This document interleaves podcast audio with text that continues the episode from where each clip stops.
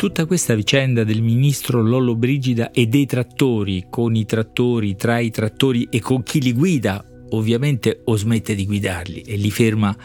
a bloccare altro, conosce probabilmente novità di ora in ora, ma già al momento in cui registro questo podcast sembra interessante perché può aiutare a capire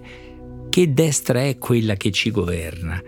Cercando di non limitarsi a una considerazione giusta e giustamente scandalizzata per una destra d'ordine che fa leggi prepotenti contro tutto quello che si muove, i rave, nel frattempo inesistenti, scomparsi altri raduni, e rivendica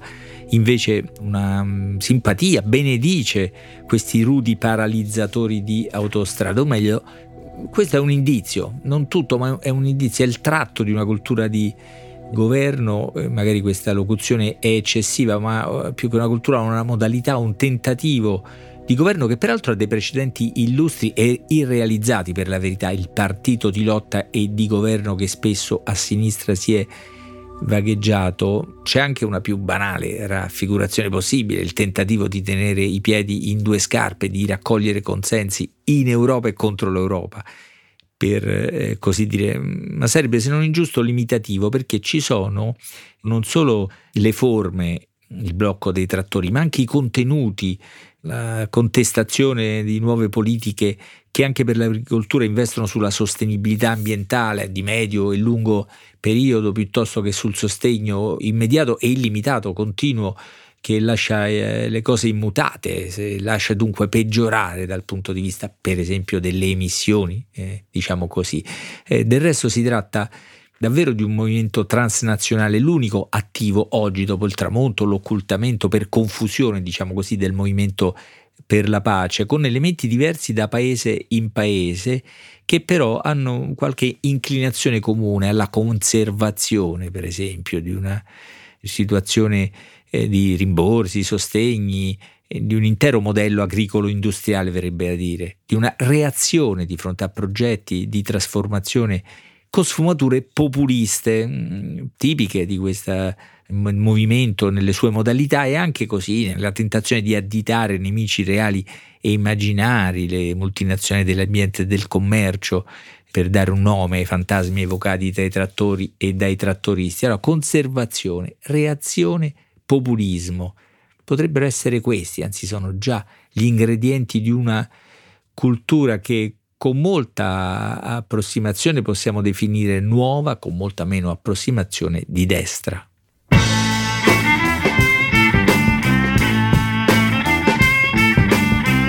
Questo è Timbuktu di Marino Sinibaldi, un podcast del Post che parla con i libri.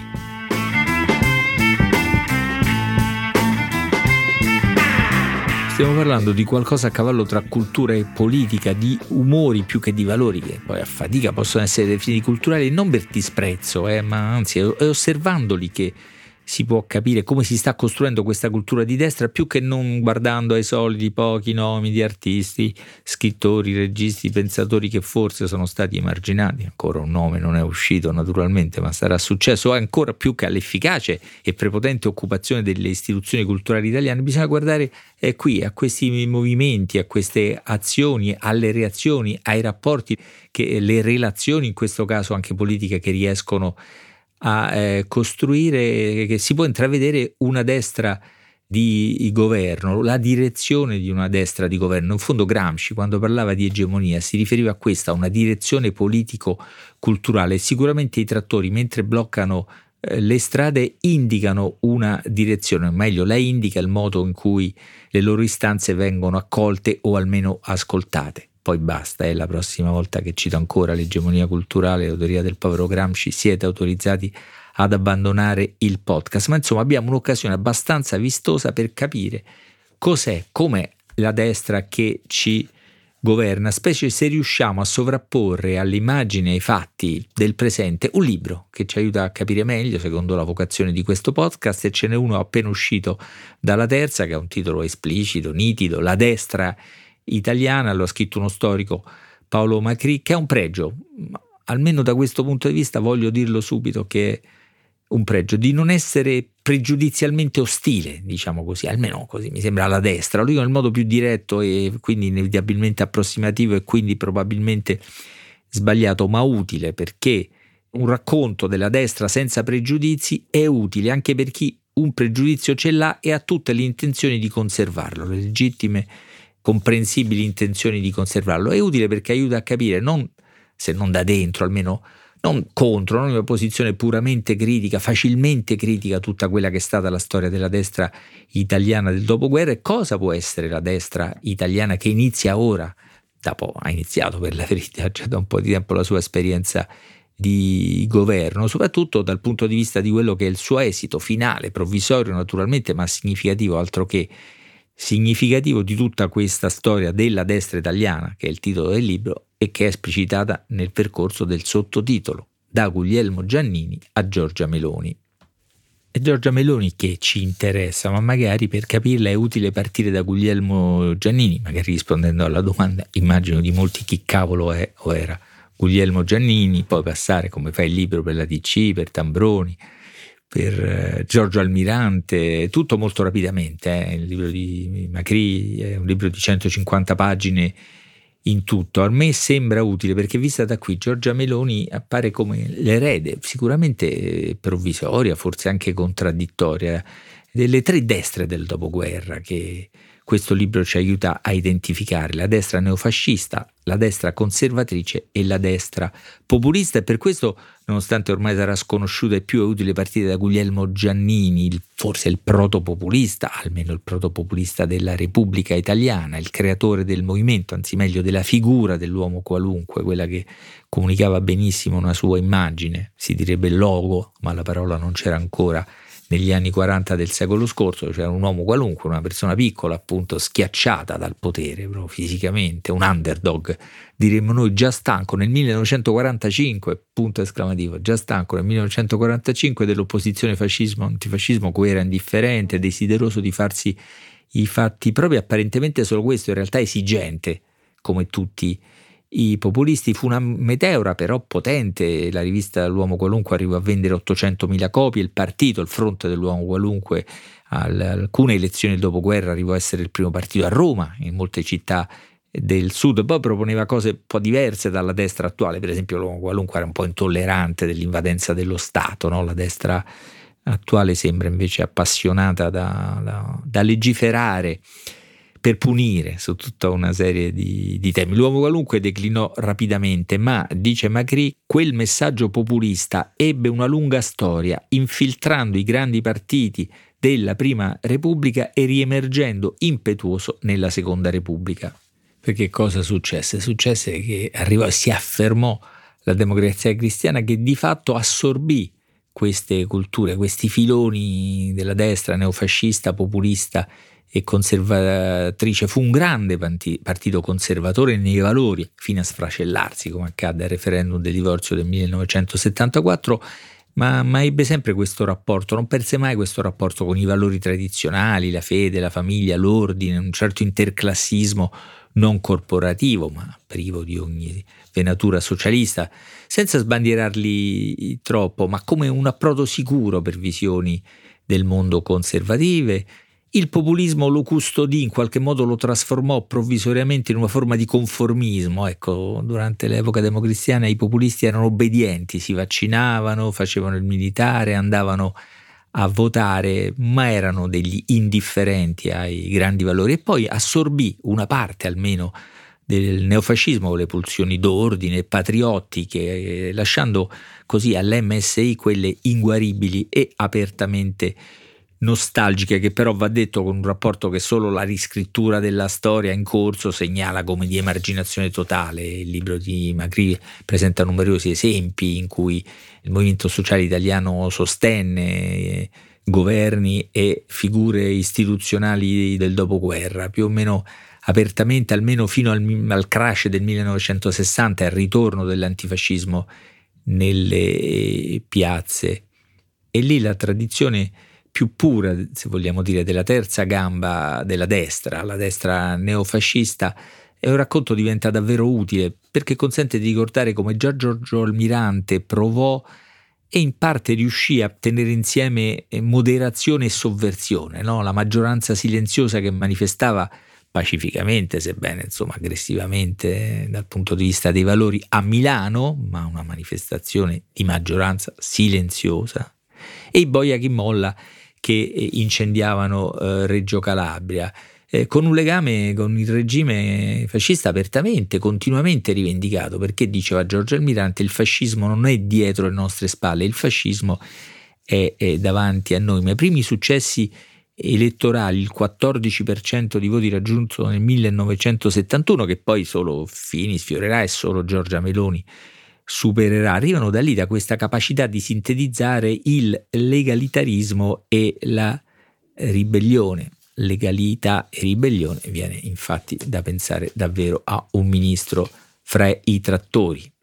La terza delle culture di destra, quella puramente conservatrice, intanto sognava inutilmente un De Gaulle per l'Italia. De Gaulle, prima di affrontare con determinazione, diciamo così, gli scioperi del maggio francese, aveva fatto la resistenza, aveva guidato la resistenza contro il nazifascismo. In Italia una storia così e una figura così non c'era, se non in personaggi grotteschi e squalificati. Poi la Prima Repubblica finisce, arriva Silvio Berlusconi e la storia della destra conosce una pagina del tutto diversa. Per la prima volta in Europa un partito di estrazione fascista va al governo con Gianfranco Fini e comincia quella revisione, rifondazione che sembrava irreversibile. Certo, riletta oggi stupisce, no? Perché? Perché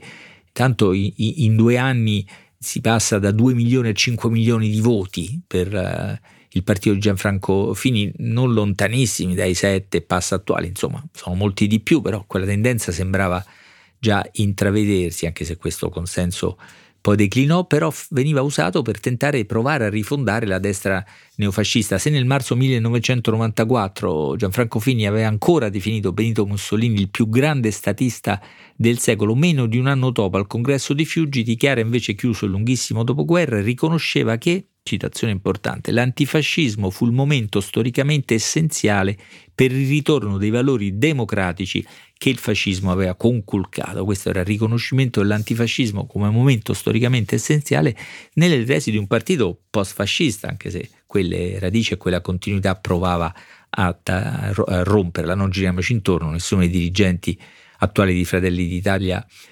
pronuncerebbe, ripeterebbe parole simili, si è provato a fargliele dire in tanti modi senza nessun successo. Allora, cosa c'è dietro Giorgia Meloni? Cosa c'è davanti a noi? Per Paolo Macry c'è anzitutto l'esistenza di un paese di destra tendenzialmente maggioritario che era sopravvissuto a una lunga delegittimazione politica e culturale, che poteva nascondersi per decenni in altre opzioni elettorali ma che poi appena possibile riemergeva e riemerge ed è riemerso.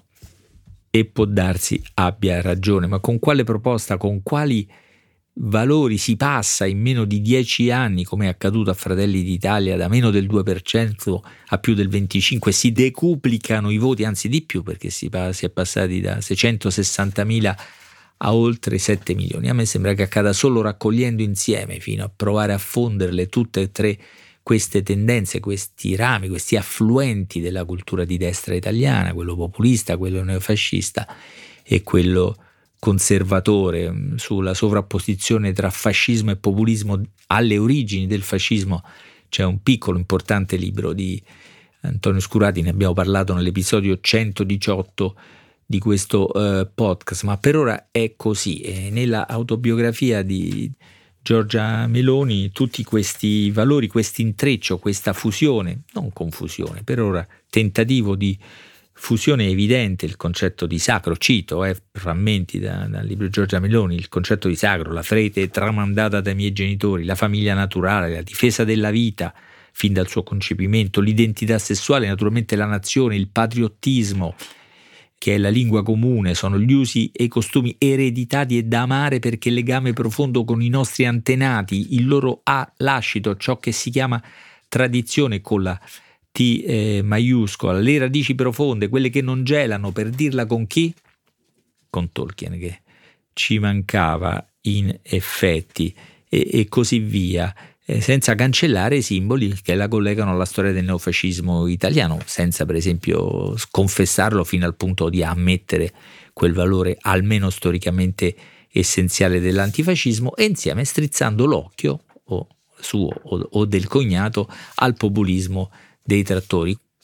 È una sintesi difficile, forse no, anche se Macry, che ripeto non ha pregiudizio, intenzioni, come dire, apertamente, posizioni apertamente critiche verso la destra, riconosce che governare l'antipolitica dalla stanza dei bottoni è sempre stato difficile, ma proprio questo è il tentativo che vediamo dietro quell'immagine, che poi lasceremo perché non può diventare un'icona del nostro tempo, di un ministro tra i trattori e con i trattori e a favore dei trattori. Ma per ora l'eredità populista, qualunquista, con il suo linguaggio schematico, spesso oltraggioso, è proprio di molti esponenti della destra di governo, specie quando parlano liberamente, sciaguratamente sui social. Quello dei valori della tradizione e della conservazione, soprattutto in quei terreni fondamentali di Dio, patria e la famiglia. Pensate, la novità e l'apparato di residui neofascisti più o meno apertamente coltivati o tollerati e comunque mai rinnegati fino ad ammettere l'importanza dell'antifascismo, ecco, questo intreccio genera consenso. Durerà? Non sappiamo fino a quando e grazie a quante cose dentro e fuori la destra italiana, ma per ora è stato interessante osservarle anche grazie al libro di Paolo Macry, La destra italiana. Scrivete a timbuktu@ilpost.it. Vi ricordo che dal 5 febbraio questo podcast verrà pubblicato su tutte le piattaforme, a cominciare da quella del Post, la sera del lunedì, mercoledì e il venerdì alle ore 18.